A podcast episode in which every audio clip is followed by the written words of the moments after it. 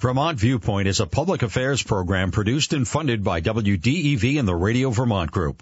We welcome listener feedback. Email your comments to vtviewpoint at radiovermont.com. Good morning. This is Brad Ferland, WDEV Vermont Viewpoint in historic Waterbury, Vermont. Uh, early morning for me, getting my daughter to school, getting the sheep fed and watered, throwing hay down, and uh, coming in. I hiked uh, Elmore Mountain last night to watch the moon rise, and my body is uh, having a discussion with me this morning uh, about that. It took about three hours total um, up and down, and when I got to the fire tower, I was like beat, but I was only halfway. so it was it was uh, it was a great night, though. I didn't get to see the moon; it was behind the clouds, but the hike was good. I'm really excited for my first guest this morning, uh, Molly Gray. Welcome. Uh, Good morning, Brad. Great to be in the studio. That sounds like an awesome hike. Yeah, it was. It was fun. It was slow. This, there was a path sort of right up the middle um, that I could stand on, and my dogs were running all over the place. But um, and and then you know by the time I'm coming down, it's pitch dark. But it was great. Oh, that's good. Yeah. So, um, welcome. You've probably been at WDEV more than me, but um, it's so. always a pleasure to come into studio. You know, walking up the stairs and looking around and saying, "This place, such an institution, a lot of history here." So special to be here today. Yeah, it's great, and I know you. We look on the walls, and all the musicians of Vermont over the years are their posters and their music and their smiling faces, and it really it's part of the fabric, and it's it's quite amazing. Um, so I w- want to start. Um, you're a Newbury, um, you're a Newbury girl, right? sure am. Well, technically South Newbury, but we can say within the town of Newbury. Yeah, born and raised, and uh, live now in Burlington with my husband, but get home as much as I can. Yeah, and what was early Newbury for you? Was that was it farm life? Is that what it? Well, uh, maybe just to orient folks, uh, oftentimes say I'm from Newbury and they're like, oh, you know, up by the Canadian border. I'm like, well, no, not really. That's, it's actually right in the Connecticut River, um, equidistant between St. Johnsbury and White River Junction. And Frank Bryan, who was a UVM professor, is from Newbury. He said it's the town that time forgot. I think that's about right. Um, and still one in three kids can't get online. Um, it's very rural and, my folks have a vegetable and dairy farm there that they run with my two brothers. Um, it's called Four Corners Farm, and was born in the farm. They're both from Dummerston and Marlborough. Originally, my grandpa was a owned Brattleboro Tire, and uh, my mom's side and my grandparents on my dad's side helped run the Putney School. Uh, dad, my grandfather was a handyman.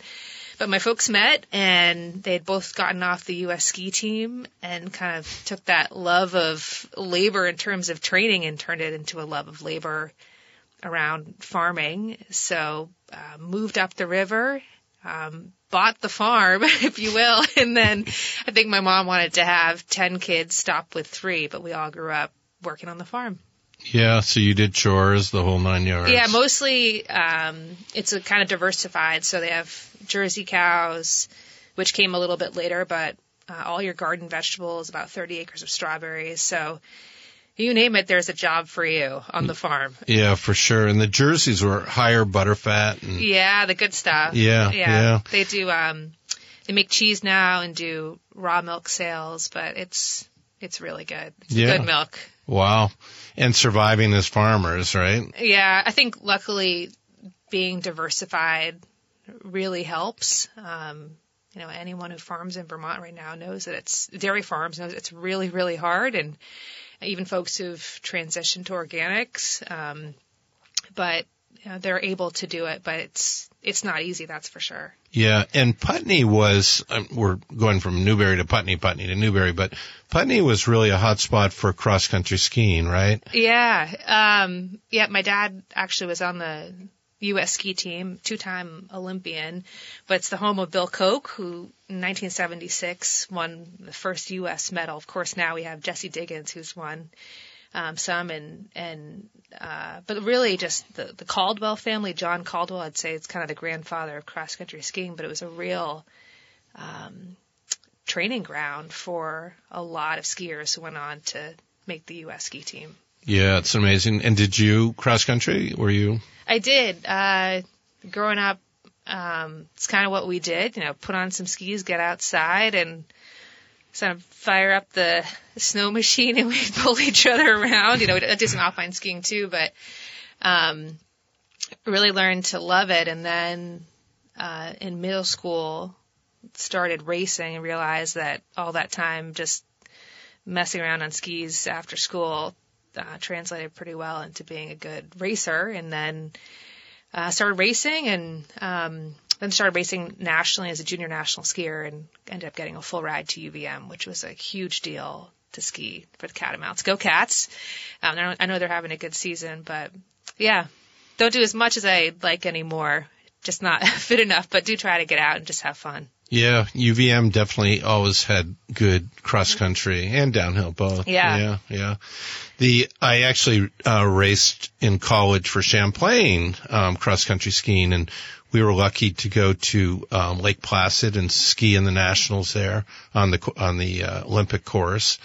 And it was amazing. And, and of course, I think anybody who cross country ski races, the art is in the in the waxing. it's a whole other race, right? I didn't know that, Brad. You, more of a classic, I think classic. Or, Classic, yeah. yeah, It wasn't so much skating then, Yeah. um, but it was so much fun. The only the brutal thing we uh the temperature dropped about 15 degrees 15 minutes before we started and we had to rewax and we froze to death on the race. It was just like, you know, below zero and it was amazing.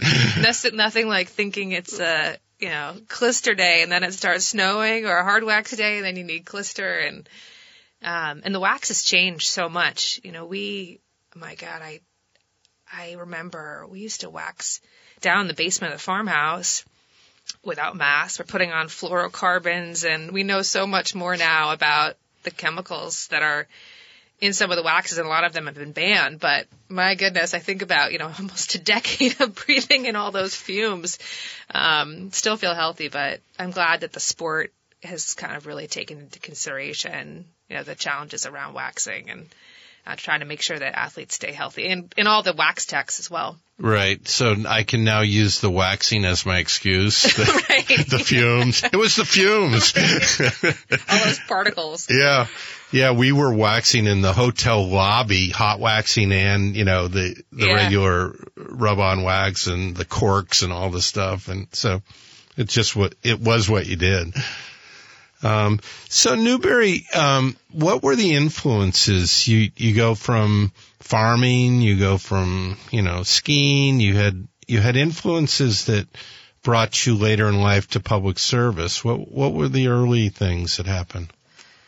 I remember at UVM, at some point I realized, you know, while I loved to ski race, that maybe it wasn't tough enough or that I didn't want to train all the time, that I had started getting really excited about international relations. I loved my classes. Um, I maybe became a little bit more of a student than an athlete, although you're training all the time.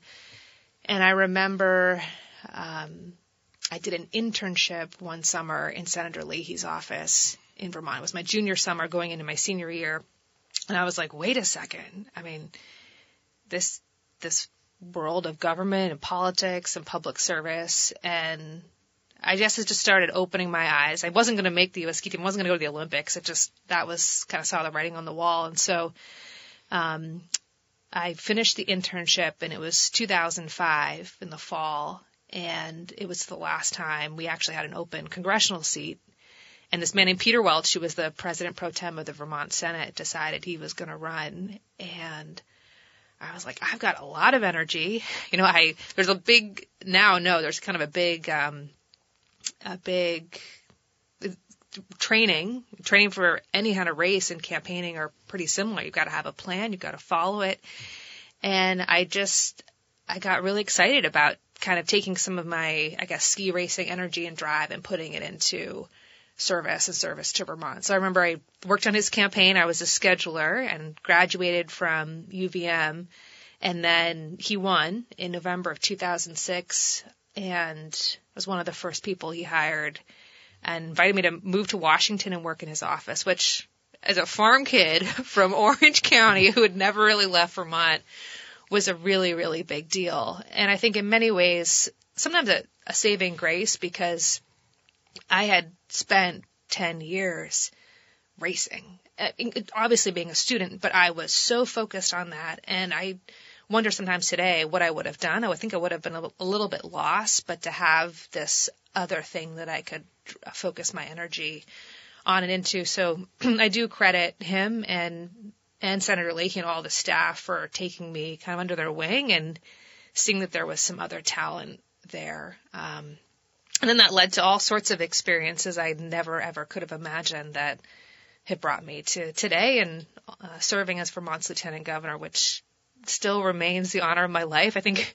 it's been one month since I left office, and I miss it miss it dearly. Yeah, I bet. Um, two great mentors, Leahy and Welch, right? Um, and there were others. I mean, I, Governor Madeline Kunin was a professor of mine at UVM, and um, to even imagine a, a I, growing up, I was like, you know, hadn't seen a lot of women in public office, and to know that you know, that was possible is a pretty big deal.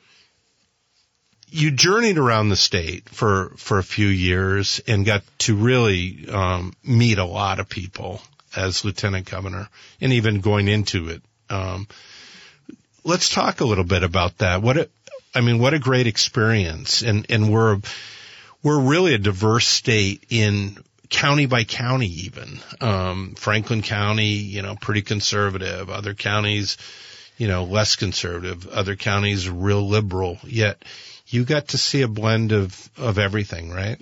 I did. And, um, a lot to say about that. You know, I think we said before the break, you know, you're talking about your daughter for a moment. I just want to come back to one thing that was really important to me after I got elected.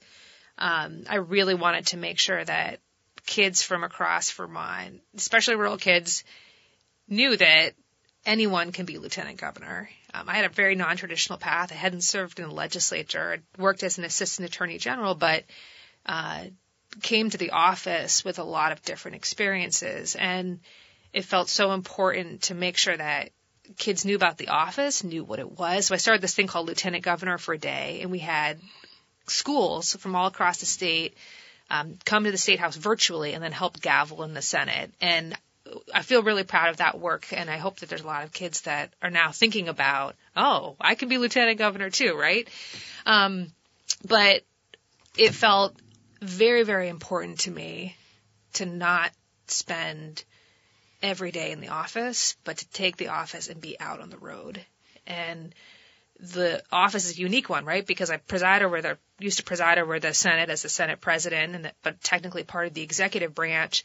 And so I always felt it was my responsibility to be an extra set of eyes and ears and to be out in community. So for six months, um, in the middle of my first term, I did what's called a Recover Stronger tour and spent a day per week in a different county in the state, meeting with business leaders, nonprofit leaders, um, going into our downtowns and just sitting down with folks and really trying to understand how the pandemic hurt them. You know, what did they need not only from the federal government in terms of support, but from the state, and then putting that all together in a report for the legislature and the governor going into the legislative session. And I mean, I fell in love with Vermont all over again. I'd been to towns I'd never been to and, you know, grown up here, um, and lived all over Vermont.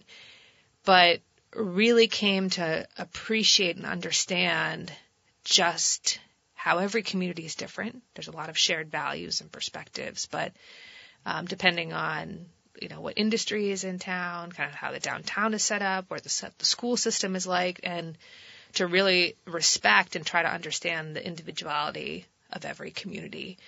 Um, and yeah, I mean, there's no greater privilege than getting to know more of Vermont, and I really hope that Vermonters felt heard by my office, that they felt seen by me, and I think that that's extremely important um, from statewide elected officials, especially right now, as we try to make sure that every community has access to resources. Yeah, you you talk about that, and I I really appreciate that. Thank you for doing that. Um, I look at the legislature sometimes as being under the dome and, and not out in the community. And we see this impact things.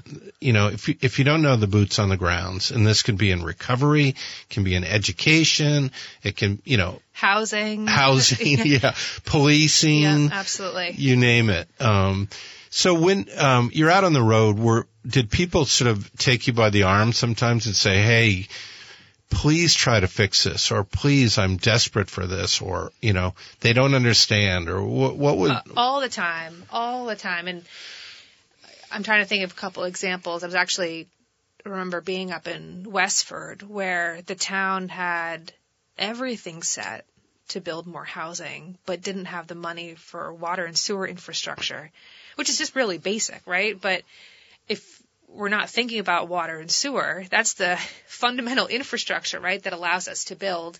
Um, and really trying to bring that back to the state and saying, wait, you know, we have to address this before we can even think about building. Or the impact of a lack of childcare on businesses across the state. And at some point, it wasn't just, you know, one business in one community. It was this constant drumbeat of concerns expressed from communities. The same I would say for broadband that we still have thousands and thousands of businesses and homes, 60,000, maybe a little bit less than that now who can't get online. And in a world where we expect school and access to economic opportunity, even democracy to be online at times, closing that gap can't happen fast enough. I think for me, it was always important, not only in conducting the business of the office, but going out in community to show up not as a Democrat, not as a progressive, not as a Republican. I am a Democrat, but to show up as lieutenant governor and be like, I'm here to listen. I'm here to understand. I want to know what the problem is and then do my very best to support um, connecting you with resources. Right, and then so you you bring it back to the state house. You preside over the Senate as and and that's a a daily responsibility. Um, you're a younger woman in a kind of a men's world. In Well, more, there are more women now, but uh, yeah, that it's. Uh, I Yeah. mean, I've got some stories. I'm not sure. and I'm not I'm not throwing I'm not trying to disparage at all, but it's challenging. Um, and um, I do want to talk a little bit about sort of hierarchy. You were a lieutenant governor, so that you said you're part of the executive branch, as you mentioned. You probably were governor a few times. Is that right? Did you? You know, uh, definitely would get the call and say the governor's out of state, but um, I think it was pretty clear between myself and the governor that I wouldn't be writing any executive orders while he was gone. Be free, everybody. Right. No school today. This is the governor. No, you couldn't. You didn't do that. no, none of that. No, but uh, did you know I was elected at 36. Um, one of the youngest lieutenant governors in the nation, youngest in Vermont's history for sure. And we hadn't had a woman serve in that office since 1997. So certainly a generation of young people who hadn't seen a woman in the governor's office or the lieutenant governor's office. And I remember, you know, this may not be the most interesting story to some of your listeners, but I think the women will appreciate it. I remember I was being sworn in and I'm up at the, the dais there and trying to control my nerves and I'm going to give some remarks after getting sworn in and I go to step forward up to the podium and I had these heels on, which learned how to wear them, you know, and, uh, they went right through the floor because there was a heating grate that wasn't even in use anymore under the podium where lieutenant governor stands every day. I was thinking, man, has it been so long since a woman's been up here? Not to presume that all women wear heels, but I was and intended to continue to. And so I'm like, I got through my remarks, you know, standing like a skier on these you know, little grates. And then that weekend, um, went to Lowe's and got a big wood platform, put it up there with a shop mat and had some really strong footing for the rest of the next two years. and hopefully it's still there for the next woman who's in the job, but yeah. So I had looked and I I didn't find. I think there were four women lieutenant governors. I I know um, Madeline Kunin, um, Barbara Snelling, yourself, and who did I miss? I was the fourth. Consuelo Bailey would Oh, be the third the- or the first. the Consuelo first. Bailey, yeah, and she was the first woman lieutenant governor in the nation. Uh, also grew up on a farm. Also a lawyer. Um, and she went all over the country. She was a Republican, but that's you know, back in the day. back in the day. yeah. Yeah. A really interesting story. And then I think she would have gone on to run for governor, but I believe had a, a sick family member and ultimately had to choose Mm. and decided to, I think, care for her husband. Wow, Yeah. family first. Um, so you're up at the podium, you presiding over everything. What what is there a is there a influence or a power there or or not? Well, it depends on who you ask. Uh, as someone who took the job seriously and took a lot of time each day to prepare, I believed that my job was not only to make sure that the rules were respected, but there was fairness in the process and that I was ready for anything. A tie breaking vote, which I didn't have, but it came very close on a couple of occasions. Um, but I was, I knew which bills were going to come up. I had a general sense of what amendments were going to come up. Um, and sometimes they would come up on the fly. But I took time, you know, to make sure, as a judge would, before presiding over a courtroom, to um, understand the process. And uh, I, some people say, "Oh, it's just ceremonial." I didn't think anything about it was ceremonial, and I think it's a disrespect to the office, frankly, to suggest that. So, um, I really enjoyed presiding. Um, learned a lot in the process. I the first year and a half or year and three months was all virtual, which has never happened before. I was up there every day in an empty Senate, gaveling in with senators on Zoom, and then they came back in March of this last year. So I'm I'm excited for uh, current Lieutenant Governor David Zuckerman because he's you know back presiding with an in-person Senate and in-person State House, which is much more fun and it's I think really important to be able to see people and um, kind of gauge how the debate's going. But I loved presiding and maybe it's the the nerdy lawyer in me, but um, it was a, a important and exciting part of the job. Yeah, and I bet you did a great job. I felt bad for our um, mutual friend um, Senator Chittenden, who you know gets elected, and then you can't even go to the state house, and um, and you don't get you really don't get the vibe, and you don't get the interaction with the people or with whatever. So it, it wasn't a great scenario, and and the public got a little removed too. They did, absolutely.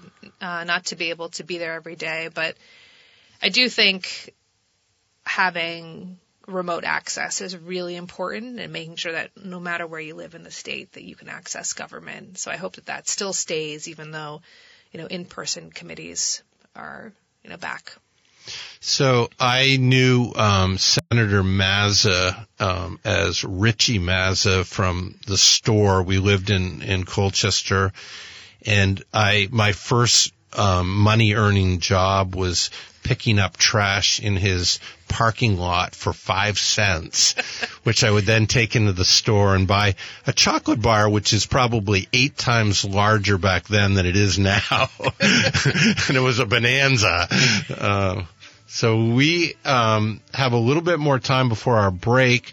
We're going to come back. We're going to talk uh, more about education a little bit, um, about um, a, a whole bunch of things. I'm with Molly Gray, and uh, we hope that uh, our listeners will come back and join us as well. WDEV. This is Brad Ferland, Vermont Viewpoint.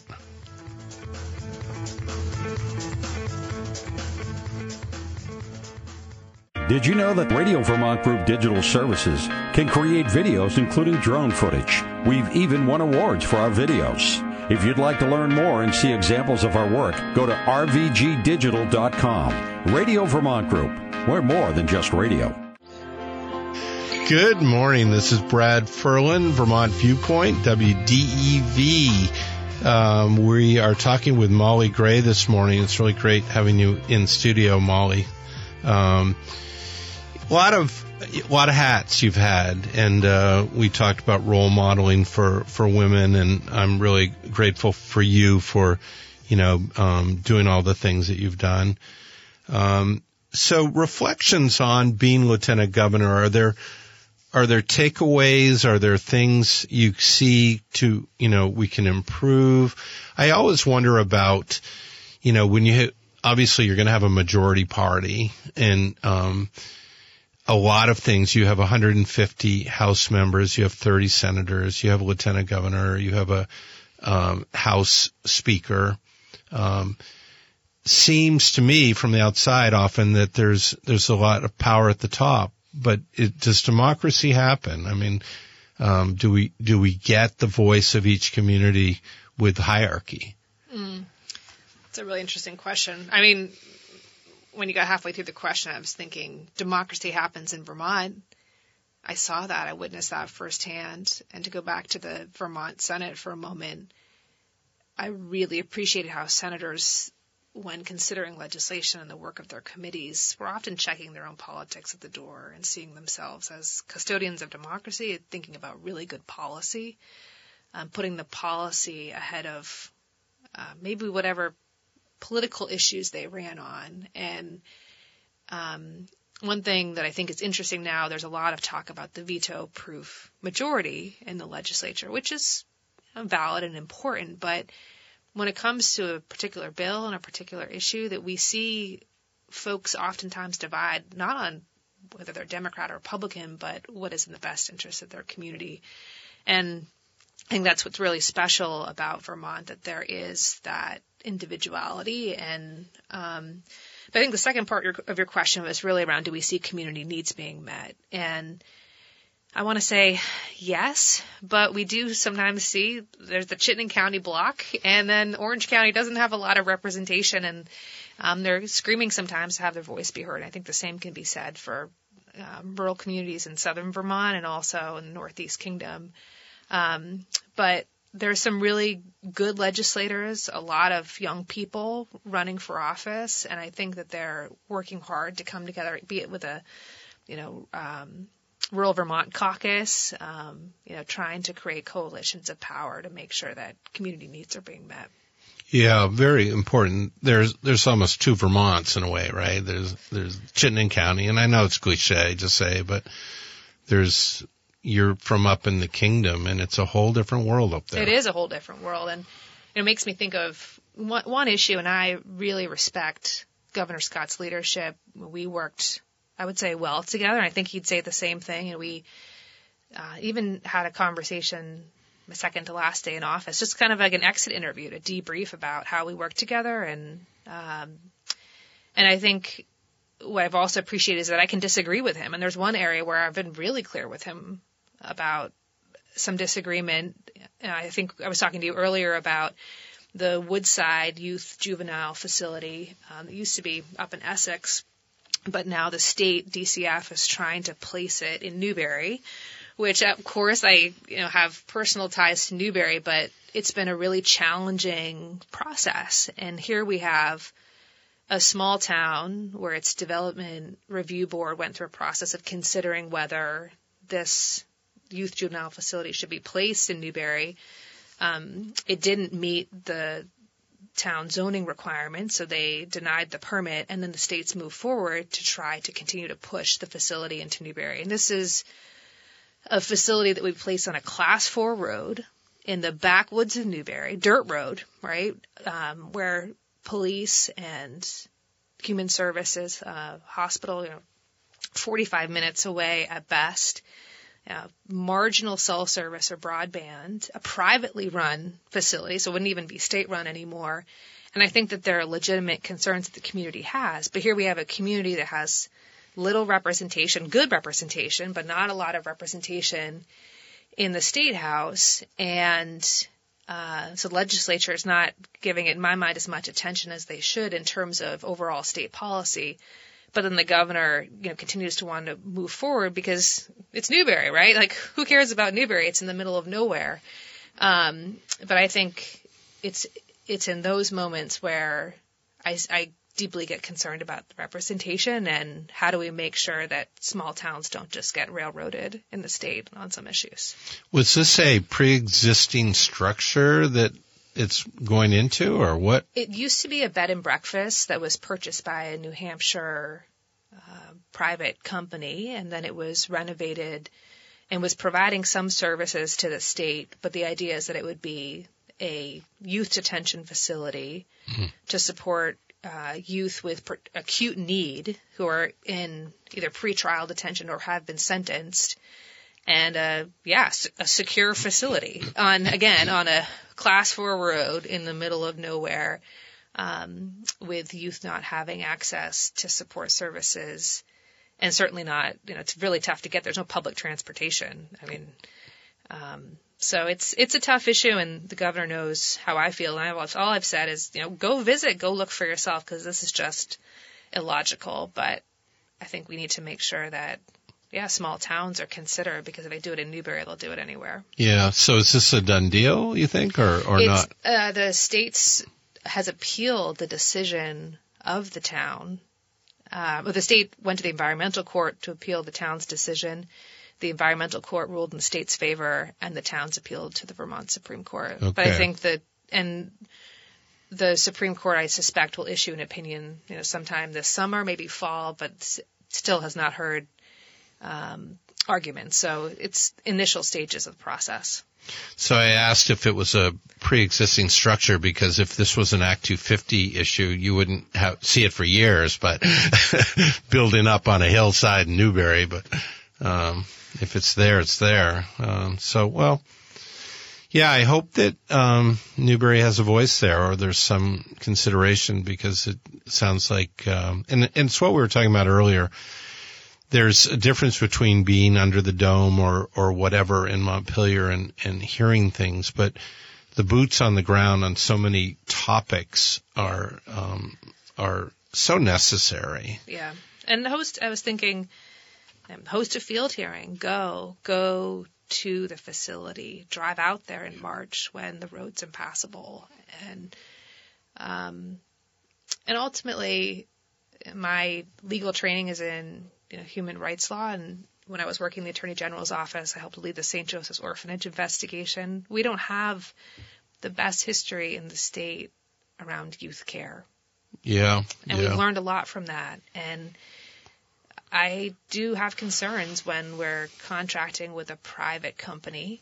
You know, what's the oversight plan? And then there's no access to public transportation. So families can't visit kids potentially if they don't have access to a vehicle. How do they get there to begin with? What are we doing to make sure that children are cared for, youth are cared for? So again, you know, want to assume the best intentions, but if we're going to learn from the past, um, this, Yeah. this in my mind is not in the best interest of the state and youth in our, in our care. Well, and wishing no ill towards this project, there there are there was a facility in New Hampshire that had tremendous abuse that didn't have oversight. Um, you talked about St. Joseph's, which is really going way way back, but still, Kurn Hattin even, and there's been and questions. Kurn Hattin, yeah, yeah. Um, Um, so we're, I want to transition a little bit. Um, one of my um, favorite topics is school choice because I feel it's important. We have, as as we talked earlier, um, Vermont is the oldest state in the union for school choice. 1869. We have, you know, about 80 sending towns around Vermont that don't have some grade level school, um, and it's given opportunity to um, you know, kids who, for various reasons, like bullying or academics or social or whatever, um, it's given them opportunities for, for other choices. And I know that it's been something you, um, Newbury was a, a choice town, I, th- or never was, but, um, that's right. They got, Newbury got involved in the forced merger. That's what, um, but, but what about choice? You know, what, what, what are your thoughts on that? Yeah, I think it's an issue that's certainly before the legislature this session came up a bit last session. Uh, Senator Brian Campion, who's chair of the Senate Education Committee, um, introduced some legislation last session that would restrict um, public dollars going to schools that didn't have an anti independent schools that didn't have an anti discrimination policy in place, and would also um, ensure that public dollars wouldn't go towards any religious teachings in school. I think I have that right. The bill was never taken up by the House, so um, that ended last term.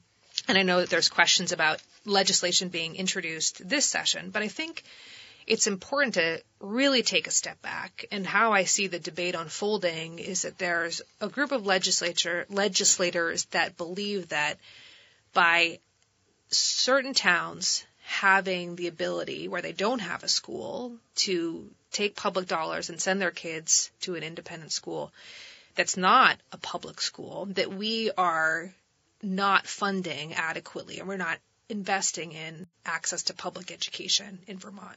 but I think this position oftentimes overlooks, as you said, the real history of our state.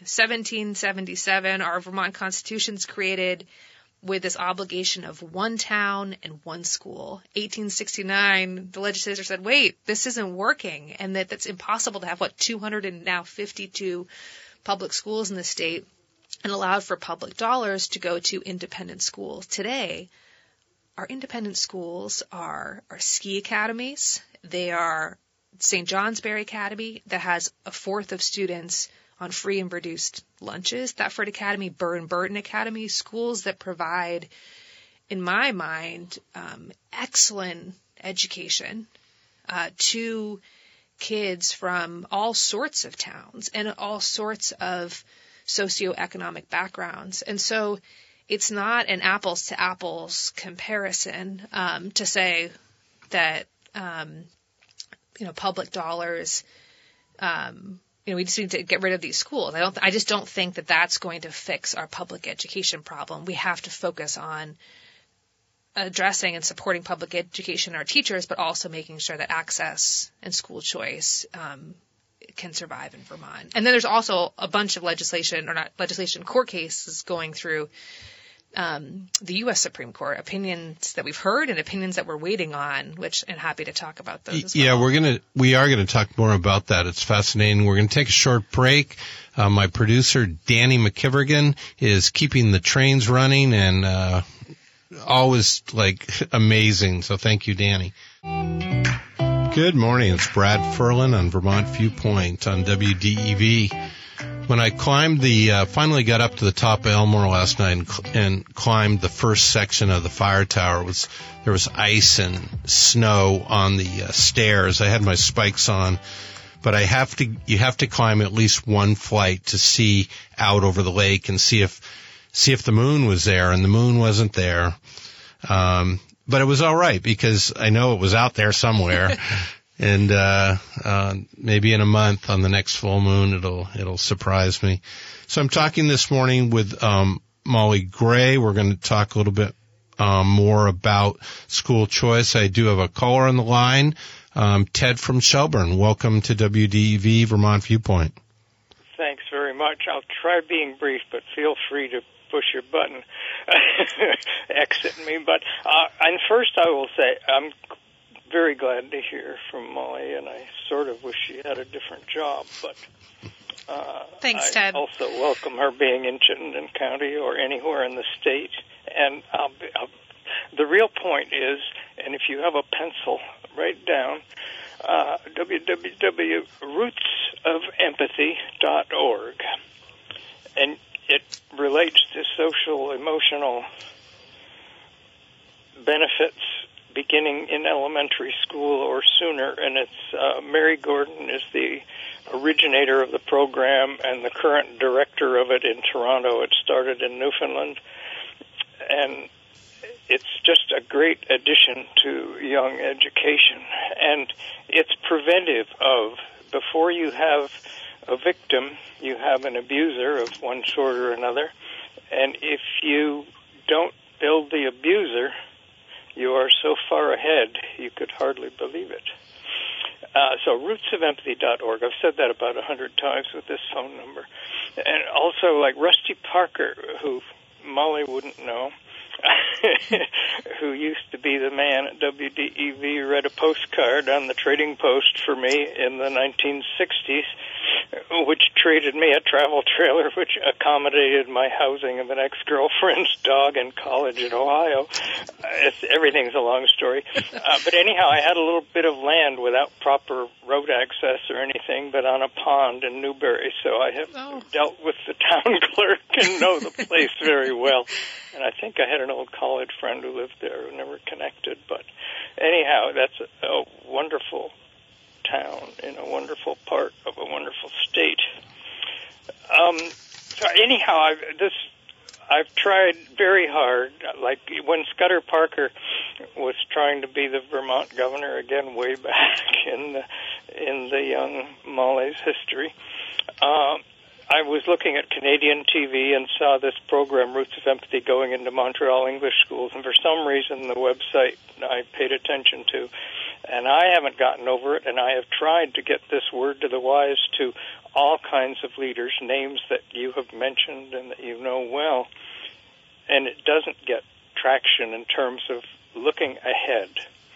Uh, this will be my last thing. I think I better quit. Um, but when uh, Bishop Tutu died, one of the quotes that was publicized was that if you, uh, I'm just speaking my interpretation, but if you keep taking dead bodies out of the river, you really have to go upstream and see what the problem is.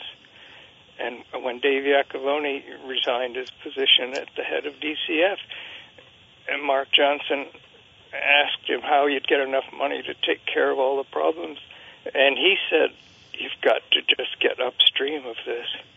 So look at Roots of Empathy and uh, carefully, and look at Molly or Mary Gordon and her look at all the sites, look at the recommendations and awards and honors that the program has. I think I'll quit there. I, I'm eager to get back to the program, but I just wanted. Ted, thank you so much for your for your call and uh, appreciate. We're going to look at roots of empathy. Um, when you first started talking in the soft way, you have a little bit of a Mr. Rogers voice, a, a nice voice. So thanks for being on the show. Um, Molly, any comments about that? Well, first, Ted, thanks for calling, and and I will definitely check out rootsofempathy.org. I think that the timeliness of what I suspect is an investment in early childhood education and care and childcare and um, supporting kids upstream, right? And that's what you're talking about. When we invest upstream and making sure our kids have the best care, the best education, that then we're not investing in incarceration later. And um, I couldn't agree more. I think there's a lot of appetite that, for that. The kids are not okay. Our kids are not okay coming out of the pandemic. Uh, we were just talking about that on break. Um, I'm now a proud stepmom to a 12 and 14 year old. And um, it's a journey with them every day to support them. And uh, so thank you for your call. And I, I really look forward to learning more. Thank you. So Molly, we're gonna um, we only have about five minutes more. I want to return to the to school choice and also sort of to what you talked about earlier in the program, and that is you got out, you went to the communities, you, you looked.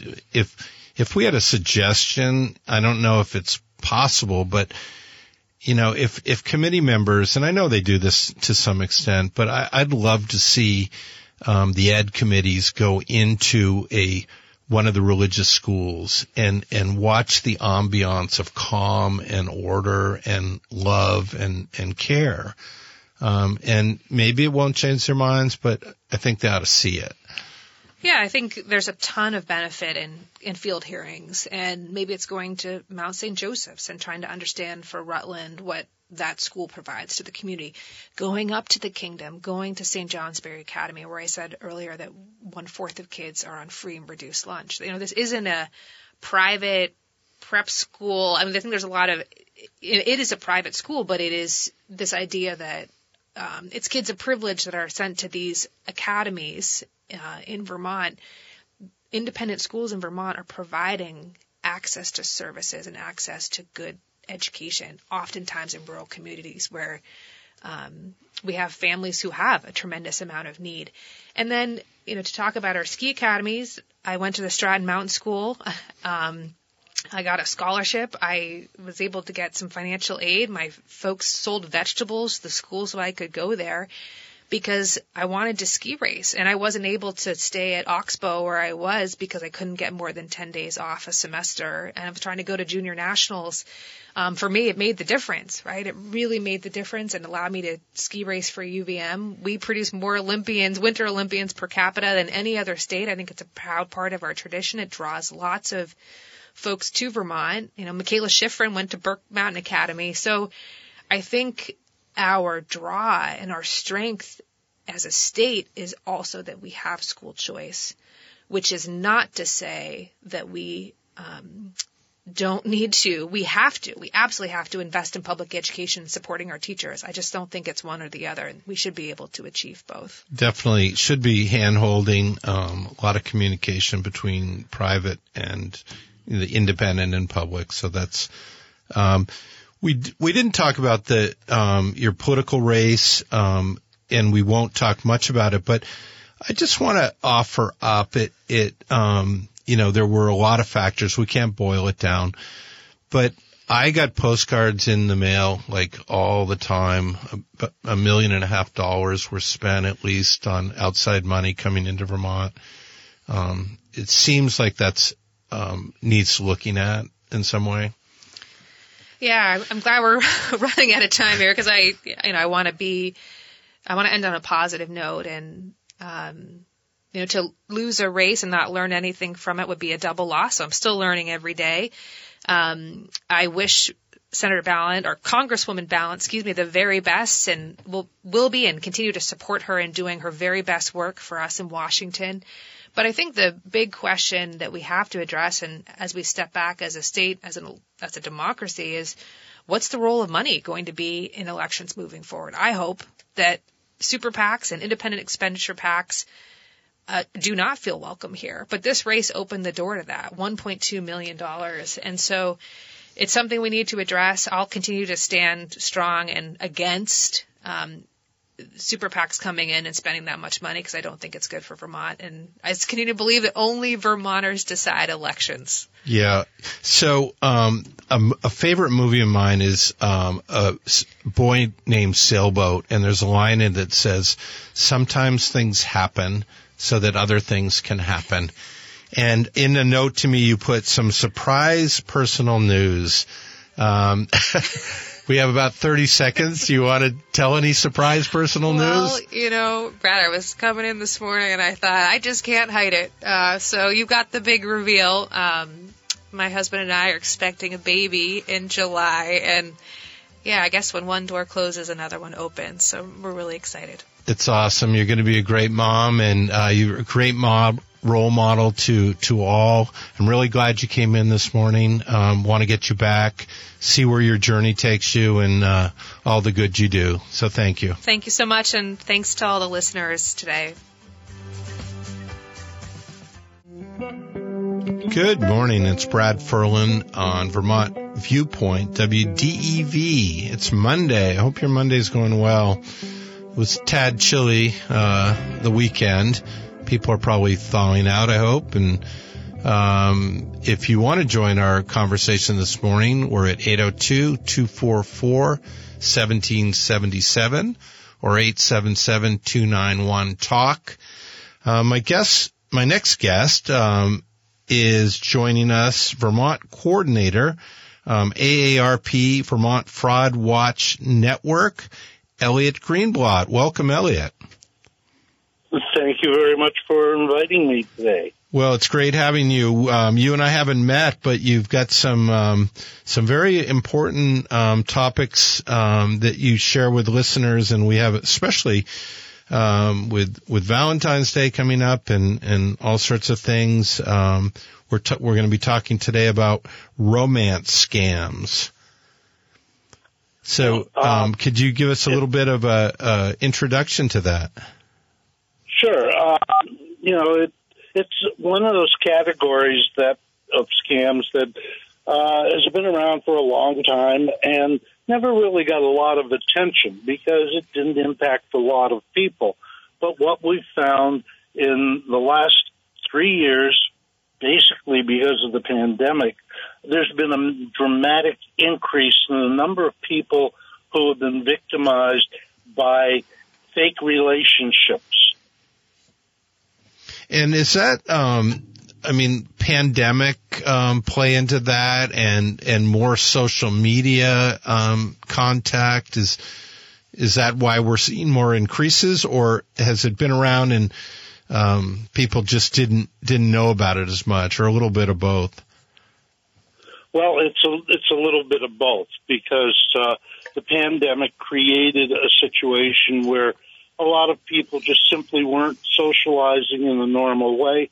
We're relying more and more on uh, electronic media, probably uh, develop skills, if we want to call them that, on a on the computer or a tablet, and look for relationships. So uh, active searching, uh, people who lost uh, significant others during the pandemic, and, and we're looking for uh, some form of replacement.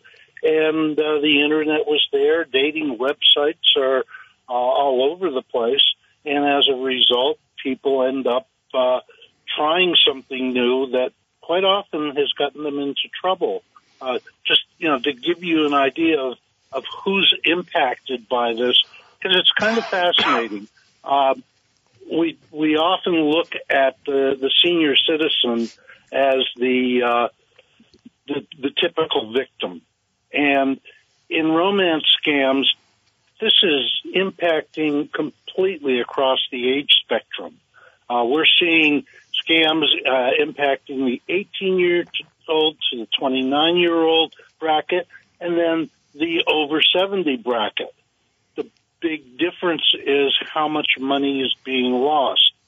Typically, in a younger uh, romance scam, 18 to 29 years old, the median loss is about $750. When you bump it up to 70 years old, the median loss is about $9,000. Wow. And the pred it sounds like the predators are pretty sophisticated. You mentioned somebody loses somebody, so they they would be looking at an obituary and then actually figuring out how to target a, a specific person here in Vermont. Is that is that correct?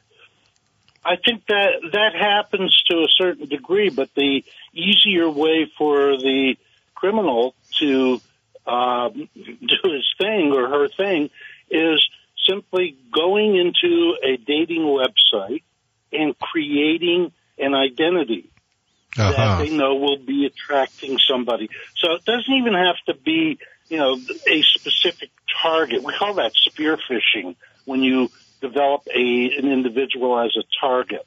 Uh, this we call catfishing, and pretty much you you create a synthetic profile, and the the profile you create is a combination of uh, uh, stock photographs, a made up identity. Uh, kind of like the George Santos situation. You can create something, post it online. It's very difficult to check out and make it attractive to a particular group of people.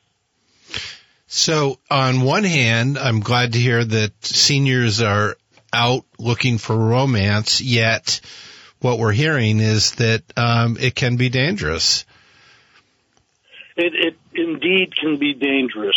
Uh, the people that we are dealing with, the criminals, are extremely skilled, are very well educated, uh, quite often, it's a, a situation that develops outside the United States, and because there's so much money involved here, uh, you have teams of criminals.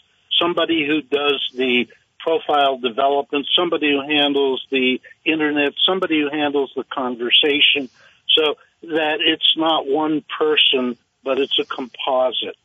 And uh. these relationships aren't overnight. They are relationships that can develop over three months, six months, as much as a year, so that the the criminal gets to know as much as possible about the potential victim. So there's a grooming process. Um, it sounds sophisticated, and I when I was really alerted when you said um, out of country. So this is this is not necessarily um, local local predator kind of thing. This is a very sophisticated um, t- type of thing that's going on. Uh, I think that's a, a, very fair thing to say. You know, there are local predators. Uh, don't get me wrong. There there aren't. It isn't all coming from overseas, but we're seeing a significant amount of activity coming from overseas, and our research comes out of what the FBI and the Secret Service have found out through hmm. connections in other countries. And uh, virtually all of the the scamming, the the crazy phone calls you get about uh, your McAfee has expired or uh, the IRS calling, these aren't originating in the United States. They're originating elsewhere. Right. So is that um, one tip to our listening audience? Um, a, a foreign accent, for for lack of better description, is that I mean it's not necessarily a red flag, but is is it possibly a red flag? It's possibly a red flag, and you need to kind of pull some of these things together. Uh, for example, in the in the romance scam, uh, typically these scams begin either on a, a formal dating site or um, through social media, uh, Facebook, Twitter. Those are the places that these things begin. And after a while of uh, the relationship being built, the criminal will say, let's move this into a more personal exchange. Uh-huh. And, you know, do it into personal email so that the, the ability to oversee and track it becomes uh, almost impossible. And quite often the uh, person that's steal from you is going to be declaring that they really love you based on the information that, that you've given them, which encourages you as the victim to give them even more information. Right. And so, yeah, and we have, we have two scenarios there because I assume that dating sites in some respects work beautifully and that they are genuine. And yet, um, you're, you're talking about a profile of a person who is really just looking to, to extort money out of an individual who's vulnerable for relationship or otherwise. Right. And you know, you put your your created your synthetic profile into a dating site, somebody's going to see it. And because there are millions of people who use those sites. So it's a very easy process on the part of the criminal to to create and then promote that image that they are uh, hoping somebody will will be attracted to. And you know, there's some other red flags. For example, once that relationship starts, the individual who's creating this identity will come up with every reason imaginable to not meet in person. Uh-huh. So, yeah. You know, the, I'm working on an oil rig off the coast of South America, or I'm in the military and I can't get a leave because there's a crisis situation. So, you know, that, uh, that sort of thing keeps the distance and there'll be repeated excuses of why we can't meet in person. Right. Yeah. often, you know, this is all linked to to the uh, the the potential victim here having gone through a very traumatic event, and now the criminal is creating his own so-called trauma and personal problem. So, uh, as I said, these take time to develop. They don't happen in the course of one phone call. They happen in the course of months, and in that process, the victim has shared unbelievable amounts of information. Also, uh, you know, after quite a while, the the criminal is going to say, "Let's exchange pictures," and then move that to some kind of a compromising picture, which can then be used for extortion. Mm. So it's a it's a very well developed attack, and that's part of this problem. And then eventually, the person's going to come up with a reason why they need money. They may even propose that you uh, invest in a particular uh, area and use cryptocurrency. So there are there are very clear uh, steps that take place here, and it's very successful. Back in uh, 1919, uh, I'm sorry, 2019, uh, the median loss for people was about 2,600 bucks, and about 21,000 people reported being scammed to the Federal Trade Commission. that amounted to about 143 million dollars. Wow.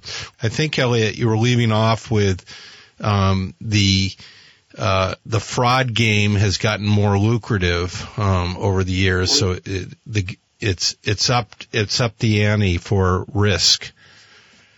Right. No, I mean no question. Uh, 2019, 143 million dollars reported losses. 2021, 547 million. So, uh, you, know, you have a, a 200 plus percent increase in the number of dollars lost, and they're lost as gift cards, cryptocurrency, through payment apps uh, like Zelle or Venmo, or just plain checks. People buying gifts for people. Um, and it becomes a, a building game as far as the criminal is concerned. They see that there's a lot of money involved here, and that draws them in. So, you know, there there are some things people can do, and before somebody becomes totally emotionally involved, the best thing to do is talk to somebody that you trust. Now, that could be um, a close friend, a family member, doesn't matter. But when you suspect something, don't keep it to yourself. Um, if you feel that this is really not going where you want it to go, stop the contact. It's it's very easy. If a person probably won't be calling, they'll be emailing you. Just don't return the emails and put their address in a uh, a junk box so that automatically the email will go there. You don't have to do anything as far as continuing the relationship. And then whenever somebody says, I need money, and quite often it's something like, oh, I've got these hospital bills that I can't pay. It's $4,000 and I don't know what I'm going to do. Can you help me out? My car's broken down. I'd love to come and visit you, uh, but I don't have the money to pay for the trip. So and then the person will come up with every reason imaginable for not coming to see you in person. So this becomes a, a long distance relationship that people uh, don't even see coming because of that length of time. They actually trust the person on the line. They become very emotional. And that builds to a sense of denial. When uh, somebody says to them, you know, this doesn't sound right. They go into that denial sense, and you can't convince them that there's something wrong in this relationship. And, and the, the, the criminal co- is very adept at using trust. Right. So the the person who is the um, perpetrator of this is using techniques. They're they're learning about the person through their dating website and then through email exchange. They're getting personal information. Um, you mentioned in your notes to me that um, declaration of love comes early in the relationship, so they're they're showing tremendous amounts of affection for for a person and and really making the person feel good, I guess, right? And uh, and wanted and needed and and loved. Exactly, exactly. And you know, that's part of this technique. These people are very clearly well educated in human psychology. And it's very manipulative. You know, somebody comes up to you on the street and says, I love you, you're going to kind of shake your head. Somebody does this online, you've never met them, but you've got all this information supposedly about them, and you get hooked and the the best way, you know, because this is so emotional for the victim, the best way to uh, intervene if you're a, a, relative, if you're a friend, and you see this uh, going down the wrong path, is enlist somebody that the victim trusts, and that would be uh, a doctor, a minister, a rabbi. Uh, it could be um, somebody who the, this, uh, I'll use an example. Uh, if you have a close friend who's been a long time close friend, uh, that's the kind of person who can make the difference in breaking through to the person who's overwhelmed by the emotion. And so um, it it does get to a point, I guess. Obviously, if there's 547 million dollars being lost through this fraud, um, there's got to be a lot of shame around that. But we still would encourage people, even after the fact, to try to report. And if that happens, I mean, is there any hope on the horizon here? If do we? You mentioned FBI and and all of this other stuff. Are are they able to crack down on any of this, or what's the future look like? They've been somewhat successful uh, in very limited ways.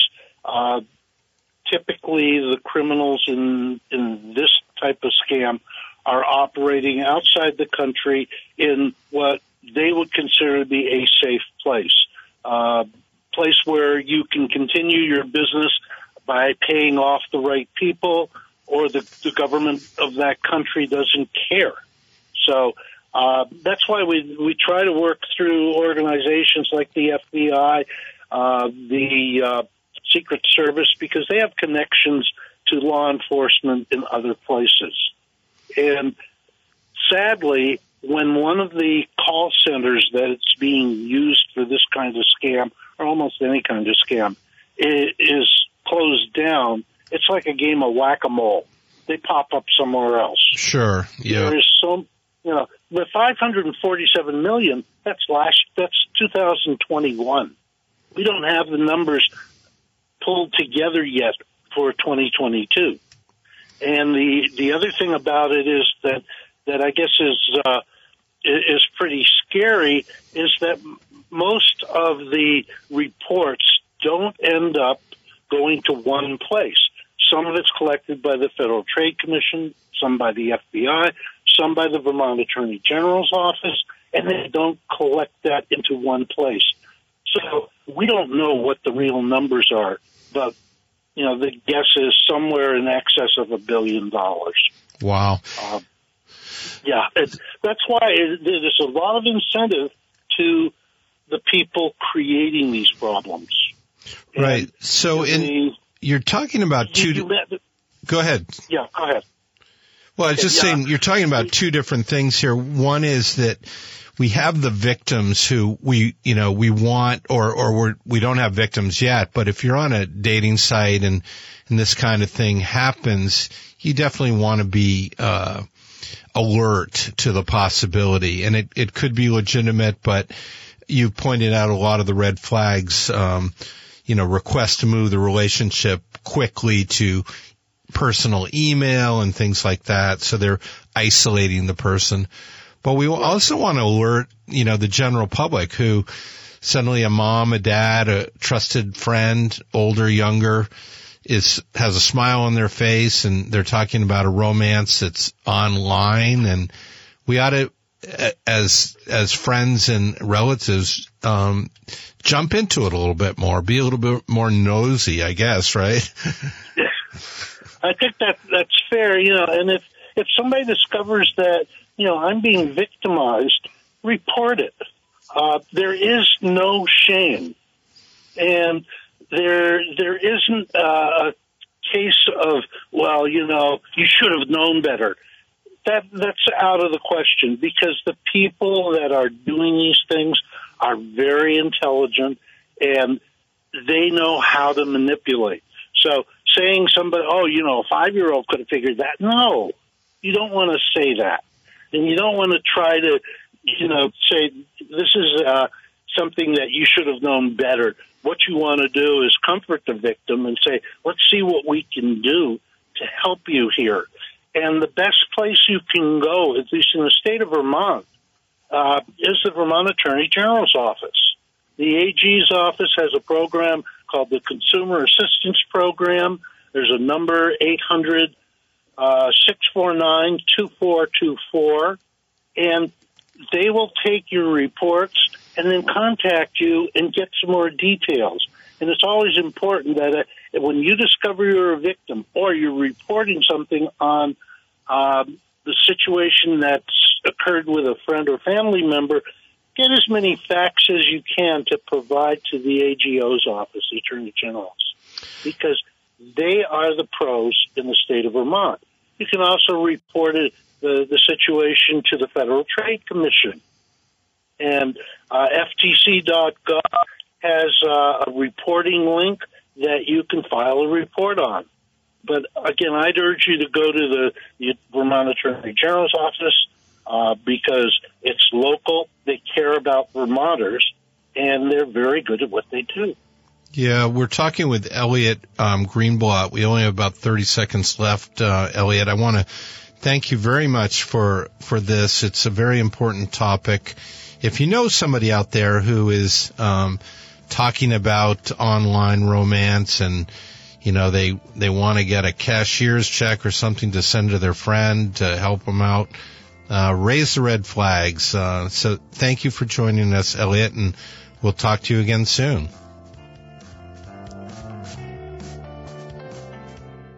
in decades past you opened a business hung out your shingle and the customers came today hanging out your shingle means creating an engaging website the modern consumer is using the internet to find businesses like yours.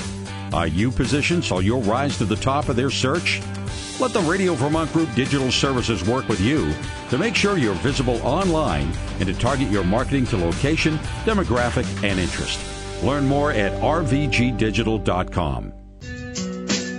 Good morning. It's Brad Ferland, WDEV Vermont Viewpoint on a Monday. Um, be every Monday now um, that I'll be joining you, and I, it's a privilege to be here. Um, very grateful for um, the listeners out there who tune in um, all week long for Vermont Viewpoint, and uh, we get to chat with a lot of interesting people.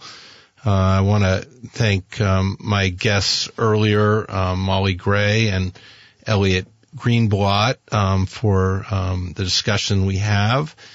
We're now um, going to uh, St. Albans and uh, also Montpelier with Representative Casey Toof. Uh, welcome, Casey. Yeah, thank you for having me. Can you hear me? Yeah, I can hear you well. Um, the when we were talking with Molly earlier, one of the things that was, um, you know, we kind of pointed out, um, Molly was pretty young going into um, the lieutenant governor's position. She hadn't been a legislator um, she had, you know, done various campaign stuff with um, with Senator Welch and and uh, with Senator Leahy, then House Representative Welch. Um, and and you too are um, youthful on the youthful side. Uh, I know you're St. Albans City um, and St. Albans. You went to the elementary school in St. Albans and been involved in sports went to Castleton, um, those kind of things. But what about getting interested in politics at a young age? Yeah, so when I was in college, I had the opportunity to work on Governor Douglas's campaign, and it kind of became like a disease. You know, you, you want to keep doing it. It's uh, politics is one of those crazy things. It's not for everyone, but once you're involved, you you kind of stay in it. And I've worked on lieutenant governor campaigns, state senate, House rep. Um, this is my third term, um, and I, I like it that I'm uh, currently I'm the co-chair of the Vermont Future Caucus, um, and I'm 37, so I'll, I'll let everyone say um, I'll let everyone call me young for as long as they want to. Uh, but I, I am in Montpelier. I am considered one of the younger people there, and it becomes a big issue um, when you look at people that uh, it's hard to serve. So I have two kids. They're both in school. They're both involved in sports, and we have something going on every night. It seems. Um, and you know I have to drive an hour to Montpelier, so it is it becomes an issue. And one of the things we're talking in the future caucus is legislative pay, like it or love it. Um, I think that's a way to get more than just you know retired people and people that are you know kind of live within better means that can serve the state of Vermont. Um, but that being said, that issue of higher pay, um, I think is a, is a good idea, but it would also be a better idea if we could shorten our session uh, we don't need to be there till May. I think we can get a lot of our work done in the first couple of months. Well, it's interesting you say that because I've been an advocate of just that for years. That if we shorten the session, um, we could up the pay. We you could you could double the pay if you only went you know half the time. Mm-hmm. You, you also um, could limit some damage. There's like a thousand bills get introduced every session, right? And Yeah. and what's the capacity for Vermonters to have one more law? I just don't even understand how how that happens. Uh, is it necessary? I mean, what what, what happens there? Well, I, I mean, you, you, you hit the nail on the head. A thousand plus bills, and we only work on like a few.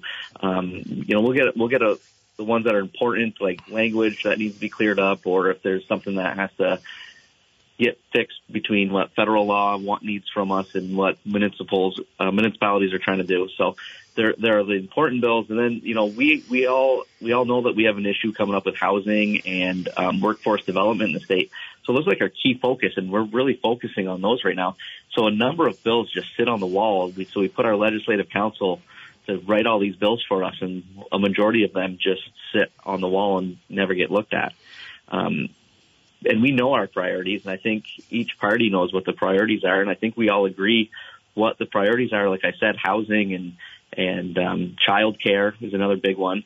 Um, we just spend most of our time fighting over the right way to, you know, what who thinks the right way should to get to those uh, answers. And committee chairs have quite a bit of power on this too, right? What what bills Yeah. move or don't move. Mm-hmm. Yeah, they they set the tone and they they they get a, a feel from the committee. At least in my experiences, they let the committee kind of give their viewpoint of what our priorities are within the committee, but they they have the final say in what bills come off the wall. So we um, had a big uh, turnover in jobs, so to speak, um, in the legislature. You've got a lot of freshmen, probably all ages, but from from different communities. What impact has that had this year on on your beginning of the legislative season and how things are moving forward?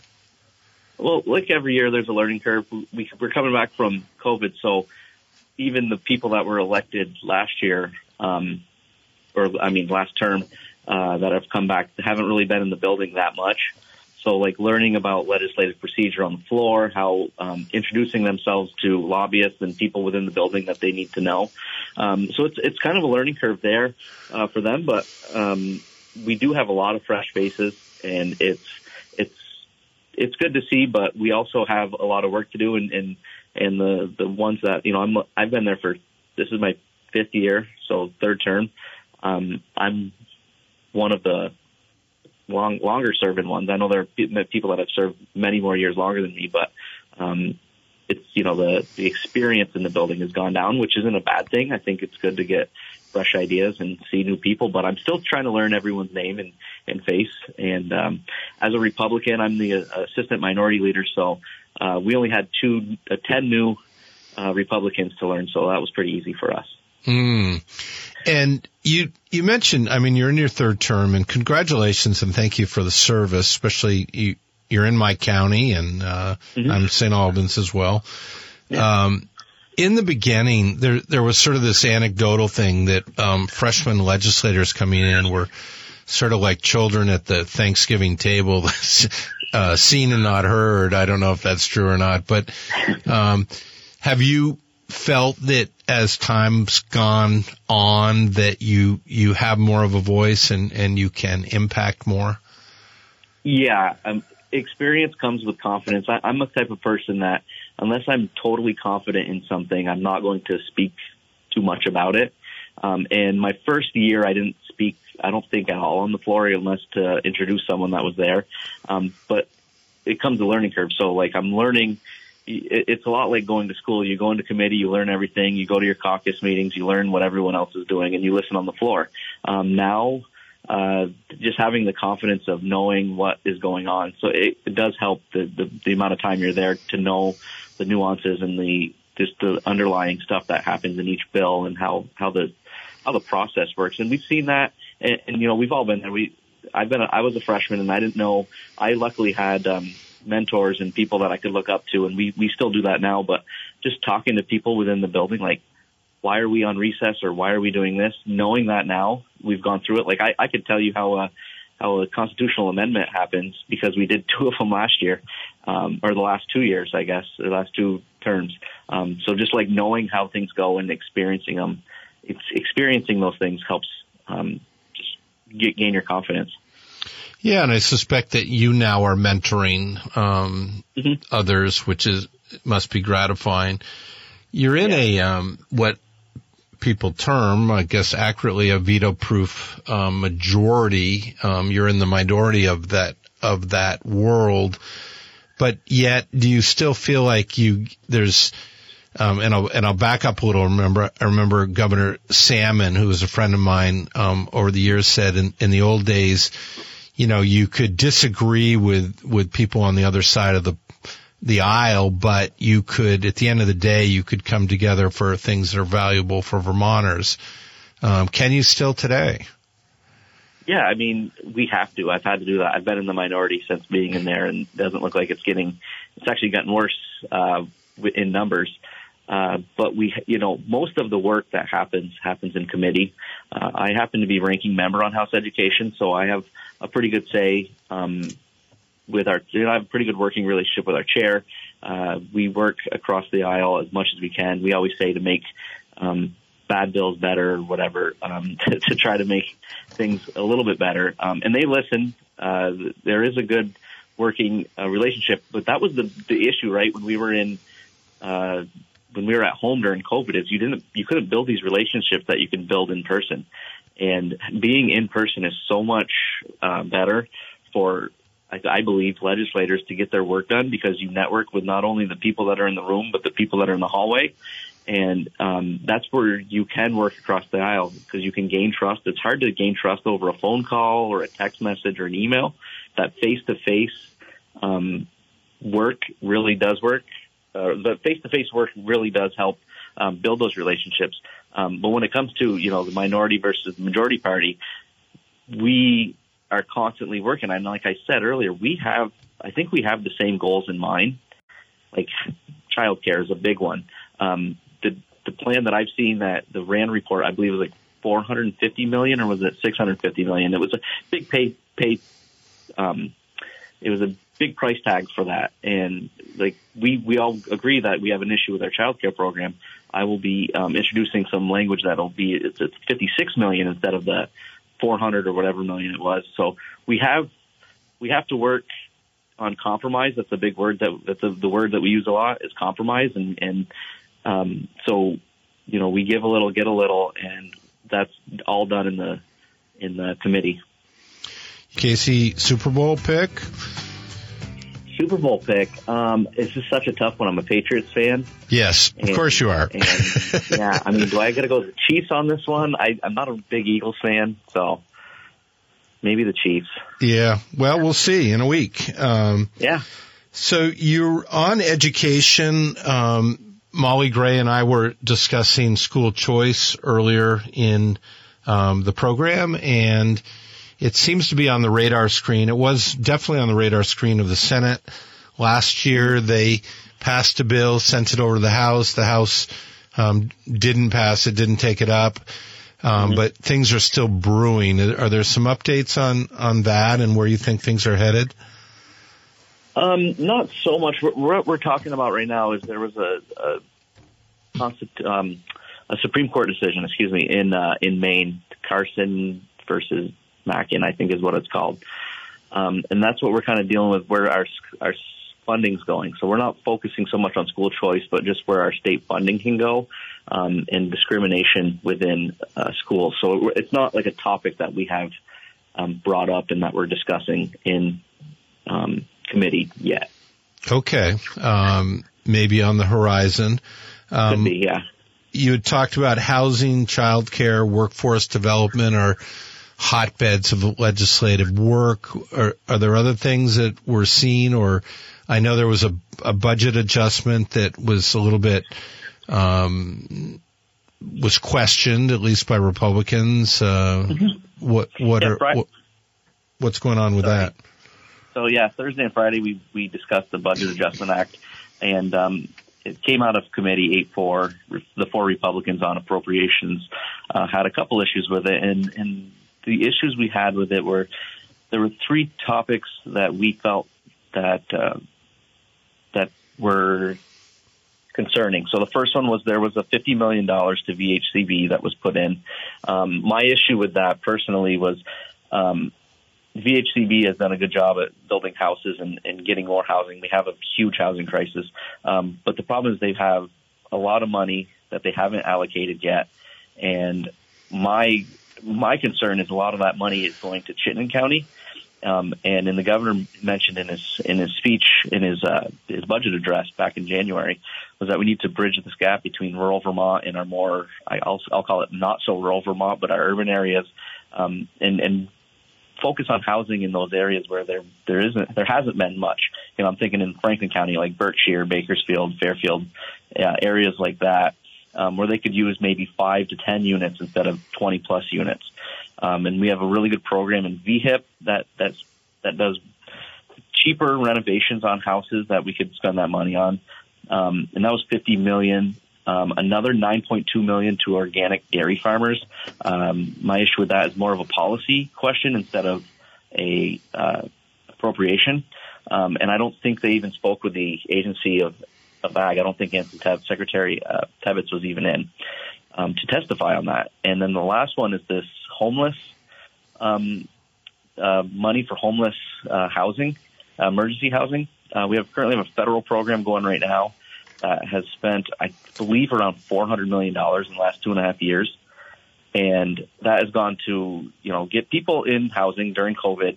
Um, but the issue there is they want to, uh, the, goal of this is to extend this with another $21 million until the end of June um, to help people, you know, get housing. And the problem with that is the people that are utilizing this program, they're being put into uh, hotel with hotel vouchers, and those people are not getting the services that they need. So they're sitting in there if they're you know they have a substance abuse problem. They're they're they're just getting a room, and they might still be using. If they if they were able to go to a shelter they're not allowed to use at the shelter. There's more services for people to help them check on them. Um, we're kind of just putting a band-aid over this instead of solving the root of the problem. And the people that really really really need the help um, you know we just had one of the coldest weekends that I could remember in my lifetime. Those provisions of the, like, the emergency uh, cold weather exemption and things like that, those are still in place. People will still get the services they need. We're just going to stop spending. Um, this is like an eight million dollar a month burn rate that it's going, and, and we had federal funds to pay for it. Now we want to switch that to using state funds to pay for it, and that's where I'm kind of like, ah, that money could be better spent um, because we're still helping those that really need it. And it begs the question, what happens after, you know, on July 1st? Where do you go? Because yeah. you, you, yeah. you've definitely, and, and no one is saying that we don't want to take care of people who are in need and, you know, being outside and freezing, but there are definitely, you know, we, we want the resources to be there, but we also want to build something that makes it more palatable.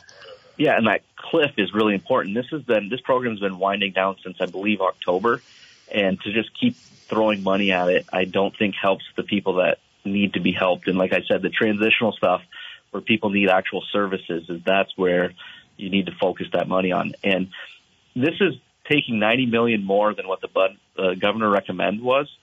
And we're worried that infrastructure money, I know that the IIJA, which is the Infrastructure Jobs Act, there's money that we can invest in down the line the next two, three, four years where we put a dollar in and the state and the feds give us four dollars to that. So every dollar we spend, the, feds will give us four. We need to invest in that while we have the money now um, to set aside that money so that we can spend that money um, and get that money from the federal government later on.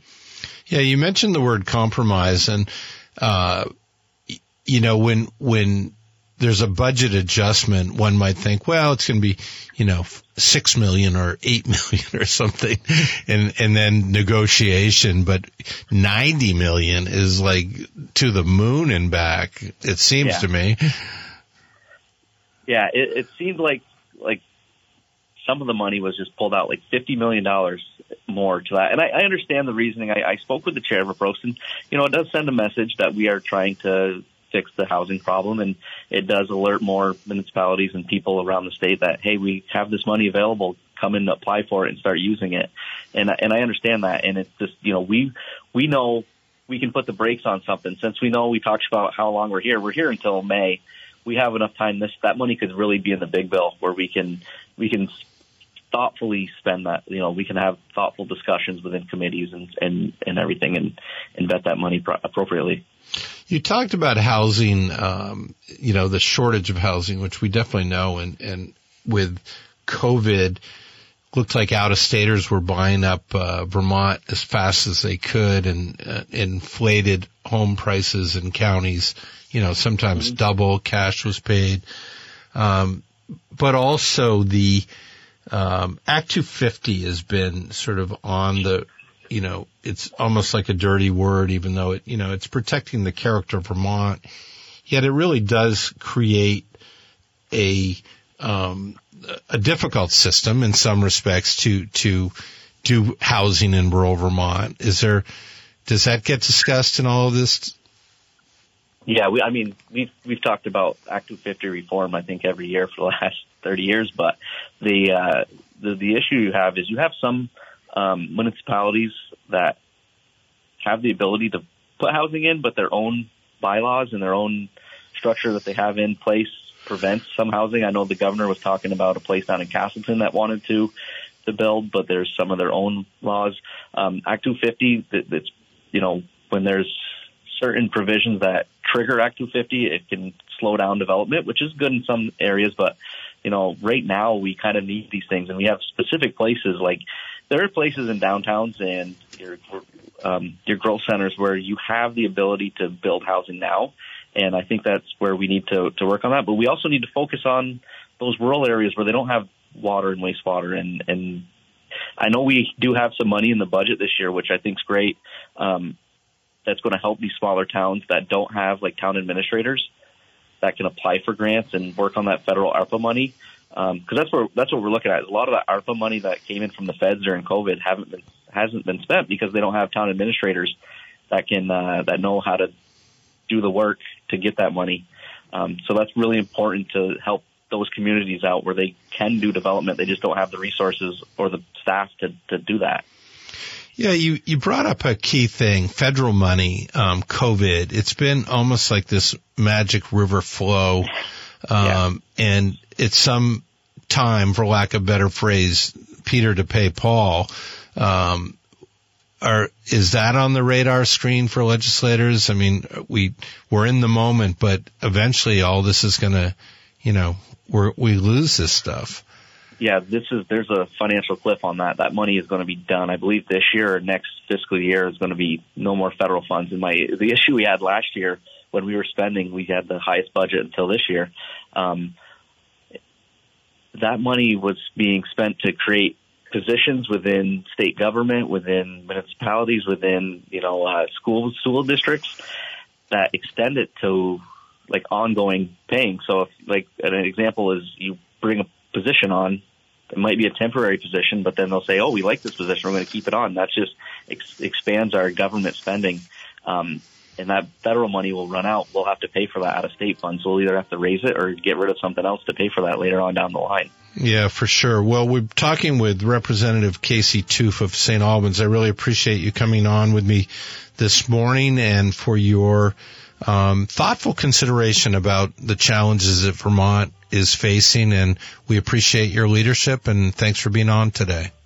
Thank you so much for having me. I really appreciate it. Yeah, and we hope to get you back on and do some updates as the session goes on, and maybe when the when the, when the meat grinders really go on, we'll um, we'll we'll try to see if there's some remedy.